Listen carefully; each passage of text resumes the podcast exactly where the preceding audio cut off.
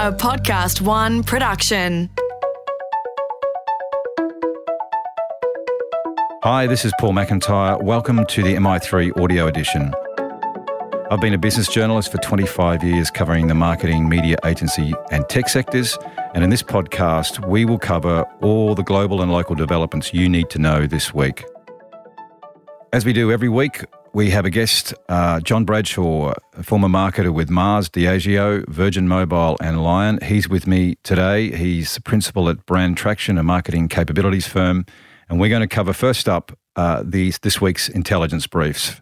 So, intelligence briefs are all the things that you need to know that have happened globally and locally this week in a snappy summary. So, Jon, first up, a very interesting and something close to your heart. Tech sector's youth bias is fake. A new study from the Northwestern University's uh, Kellogg School of Business has basically done a study that says the fastest growing new tech companies are run by 45 year olds plus, and that 50 year old entrepreneurs are nearly twice as likely to have a runaway success as a 30 year old. A lot of myth busting to go on there, both for the technology sector, very young focus, and our own industry where it's very young. Your thoughts, Jon, sitting across from me with grey hair. Yeah, well, as a 50 year old man, this is a this is a very w- welcome new piece of research. But like all of these things, I think it masks a much more subtle and complex story. Um, it does feel a bit like in marketing there is a bit of a bias towards youth over kind of age and wisdom that might be worth rebalancing really conscious of my own confirmation bias there, though, Paul. Yes, but we, we, we constantly see this in the in the in the media and, and advertising industries. It's it's all young, lots of young people, and not so many middle aged and onward. Why? Um, well, I suspect, and I suspect this is something we might come back to throughout the whole of this podcast, Paul, is that the answer has got nothing to do with young people disruptive and old people being stuck in their ways, and got more to do with the fact that young people are cheaper than old people. And as this industry focuses more on efficiency rather than effectiveness, being able to pull a lower cost retainer together by filling it full of 24 year olds rather than 54 year olds becomes um, attractive, but not necessarily for the right reasons. Yeah, but that's that's true. Except that in technology, you're seeing huge amounts of acceptance that younger people do it. Mark Zuckerberg famously came out in 2007 and said that basically young people are just smarter. So there's, there is there is certainly exists in technology. There's there's more to it than just cost. Yeah, but I have an issue with any of those black and white viewpoints on almost any issue. I have worked with a bunch of you know 25 year olds uh, of that kind of age who've kind of really challenged my kind of worldview and thinking in a good way. Um, but I've also seen that in some of my kind of similarly aged peers. I think to come out with a statement like Mark did that's quite so black and white just shows that he hasn't thought about the issue carefully. Well, he was probably young when he said it, younger. Possibly. Uh, I think, well, in the end, though, it does cut through. There's some empirical research that's saying, at least in the technology sector, that as much as we think that the startups, the young, the startups are young people, they're actually the successful startups are 45 plus. And certainly, as a 50 year old man, it would be nice to see us older folks getting some of the uh, credit nowadays. It definitely feels like there's less of that. Well, it sounds like Kellogg is going to give you some. Another interesting report out uh, from Adweek in the US, NBC Universal, the television broadcaster, uh, Jon, has come out with some numbers saying that fewer ads give bigger uplift. They've basically introduced a new uh, prime pod format in broadcast, which basically gives 60 seconds of premium airtime instead of two to three minutes and it looks like it might be working. Seems like common sense to me. Why does it not to the market? Uh, really interesting, Paul. Um, possibly, I think, the most interesting development of the whole podcast today. Long been something I've been passionate about, about finding premium environments for advertising, especially in television, and starting to get under whether that can really work for advertisers. Because it certainly feels like there are too many ad breaks, too many ads in the break and this work from NBC is really exciting. And it'll be interesting to see whether any of the Aussie media owners are kind of prepared to experiment with this type of format as well. Well, some of the numbers they talk about is uh, program fav- favorability is up 28%, brand awareness is up 27%, brand interest up 25%, and purchase intent up 11%. So there's some decent numbers there. Interestingly, they offset against the fact that NBCU says that 80% of its prime pods were sold in the upfronts at a 75% premium. So it does come to there's resistance in this market. I know that some broadcasters here have tried it, but it's all about price in the end. Uh, and price has been the all-consuming obsession across like not just television but you know digital channels as well. Uh, And it would be good to see like products like this starting to force a reassessment of the balance between price and efficiency and the actual effectiveness and business impact on advertising. The commoditization of advertising isn't necessarily a good thing when we step back and we think about business effects. But what would you need to see for you to pay more for your TV ads or any ad, basically, if it's got a better user experience, better viewer experience, less junk and clutter? What is it that you're looking for? I mean, it will vary campaign to campaign, but some type of measure of effectiveness. And whether the media company does that on their own or whether we build partnerships between clients, agencies, and media owners that start to understand the effect of this type of change better. Um, however, that happens, that's what needs to happen. Uh, otherwise, there'll be resistance to price premium, certainly in the, that order of magnitude, without evidentiary backing. My, but my, if this forces evidentiary backing into this and forces a more measurability and accountability in the kind of TV space, that's a great benefit just in itself. Well, it's certainly needed in terms of the viewer experience, right? There's so much advertising in the breaks, and the, the TV networks are no longer making a lot of money, by the way, so it's not necessarily about them being greedy. Now it's just simply about volume to meet a price requirement. And what's happening is we're pushing people away from advertising supported, supported formats, right? They're going to streaming services. And in a world where even in kind of broadcast, we can pause, skip, rewind, anything that removes that you know, or encourages the viewer not to do those things by making the ad break more attractive is a is a benefit to everybody. I think the Australian market will probably f- follow the Americans and wait for a little bit more evidence before they, they do something. I just there's something here. There's been some trials and it hasn't really uh, gravitated yet. Yeah, well, I'd encourage them to be really front footed on this because they're currently you know falling behind the things that look sexier and like feel more effective because they look more measurable I'm still a huge fan of TV as a brand building mechanism, but it doesn't feel like the media owners are really being as innovative as they need to be. A provocative uh, headline from Marketing Week in the UK Sack the client, not the agency. A very well known global marketer by the name of Joe Tripodi, ex Subway and ex Coke and MasterCard, came out in Marketing Week saying clients are essentially dysfunctional and they don't know what they want in, in, broad terms, he was he was pretty scathing on his colleagues. Uh, some of the criticism was around new CMOs coming in and changing the agency because that is the for, that's the the catalyst for better output, uh, and we've seen that a lot in the past.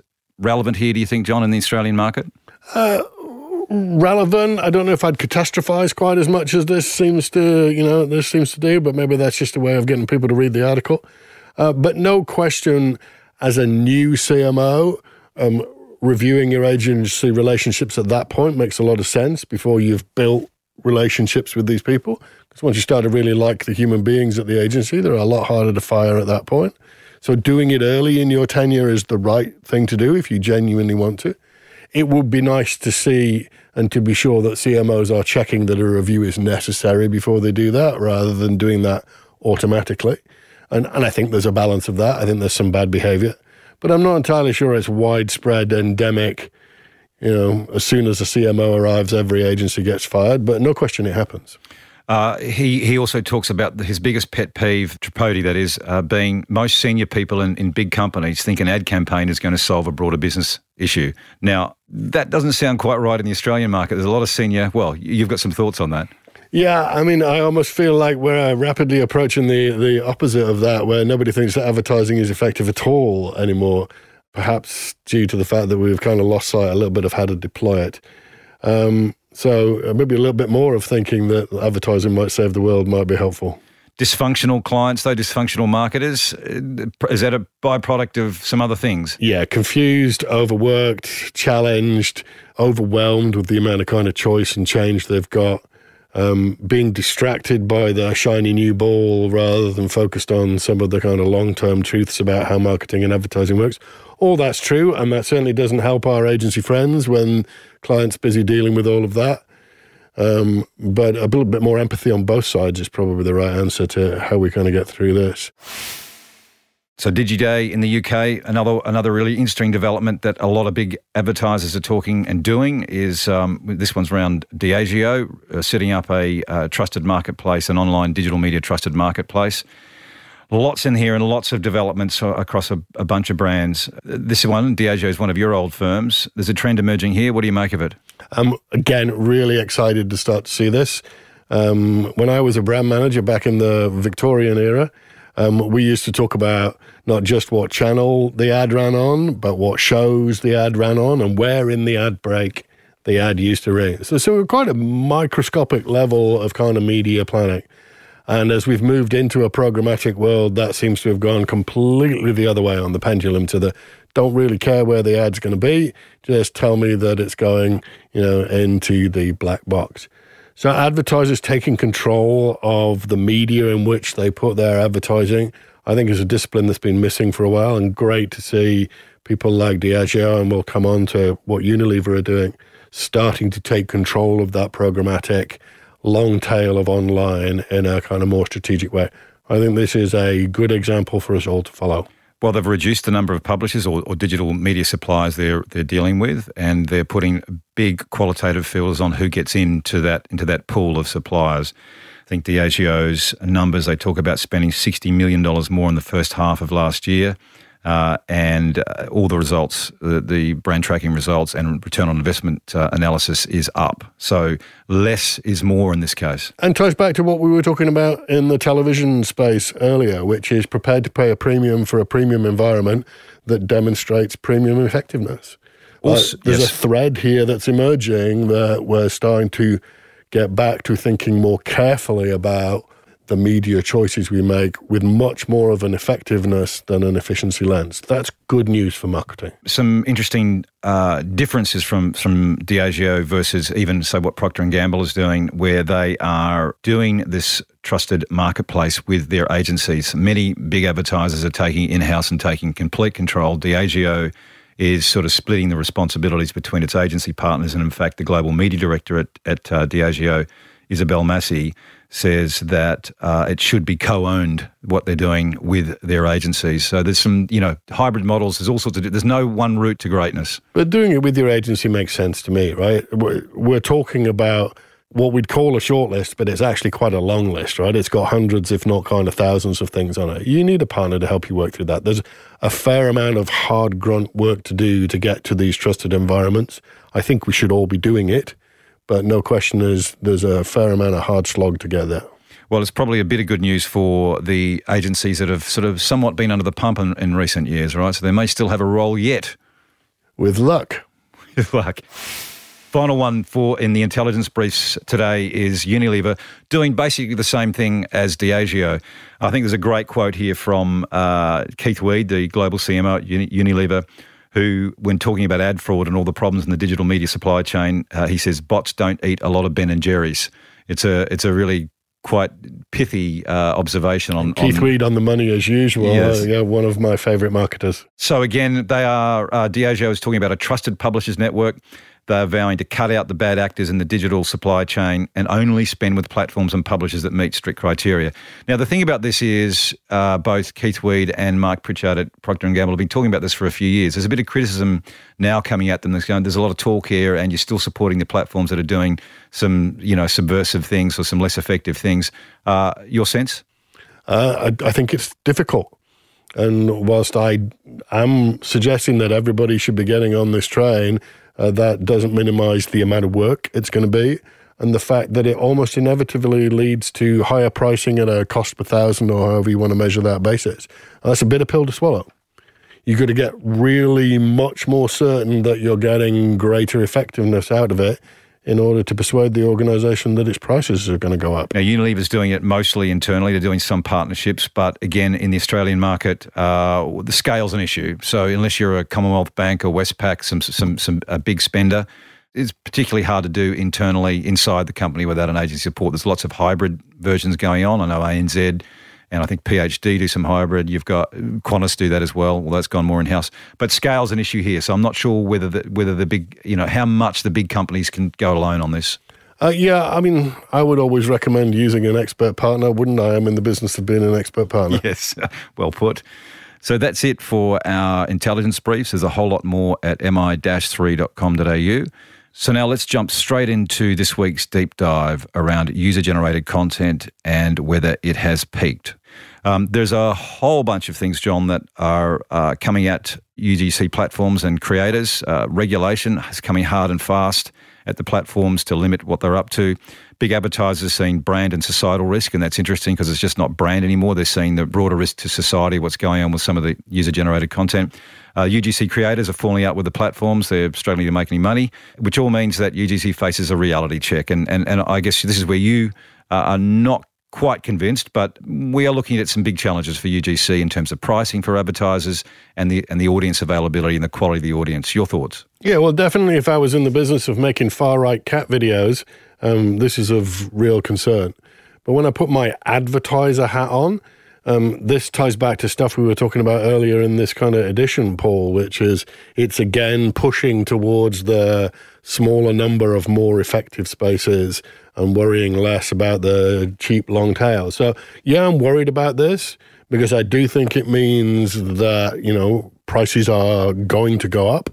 If there's less supply in this UGC online content space, prices have to go up. It's very much a simple demand supply model. But whether the advertisers should be as concerned about rising prices, if the rising prices come with rising effectiveness, then that means as an advertiser, I'm less worried about this. If I was in the business of making user generated content, yeah, you should be you should be worried about this stuff because it's real. The issue, though, is that if you look at the Australian, an Australian example where advertisers boycotted YouTube um, last month over the pedophilia uh, comments threads in, in YouTube, they were off for a couple of weeks and then straight back on. And one of the uh, a really interesting argument made by at the time CEO of IPG Media Brands, Danny Bass, said, "Look, if you can buy CPM on YouTube for five dollars and you're paying 25 30 dollars for a professional publisher and 60 to 70 dollars CPM for broadcast uh, video on demand." Advertisers are going for the lowest costs. Uh, they're going they're going to go back to five dollars because it's you, you can't beat it. So the issue there is, you know, how much are they prepared to pay Absolutely, they're hooked on advertising crack, right? Right, uh, and therefore the pricing issue. I'm, uh, you know, I'm not making light of that pricing issue, but there's a rebalancing coming.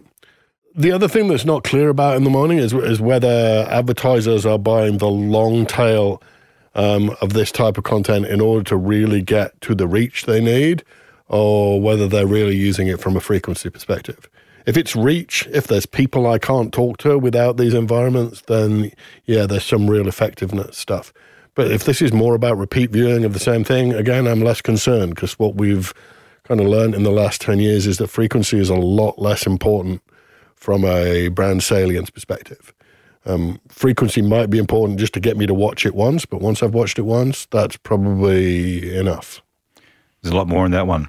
Well, that's it from us. Thank you, Jon Bradshaw. You can get all today's feeds and more at mi-3.com.au. We'll see you next week. MI3 Audio Edition was presented by Paul McIntyre and created in collaboration with Podcast One Australia. Producer Jennifer Goggin. Sound production by Darcy Thompson. Music by Matt Dwyer. For more episodes, go to podcast1.com.au or search MI3 Audio Edition on Apple Podcasts and hit the subscribe button to get a free notification every time we release a new episode.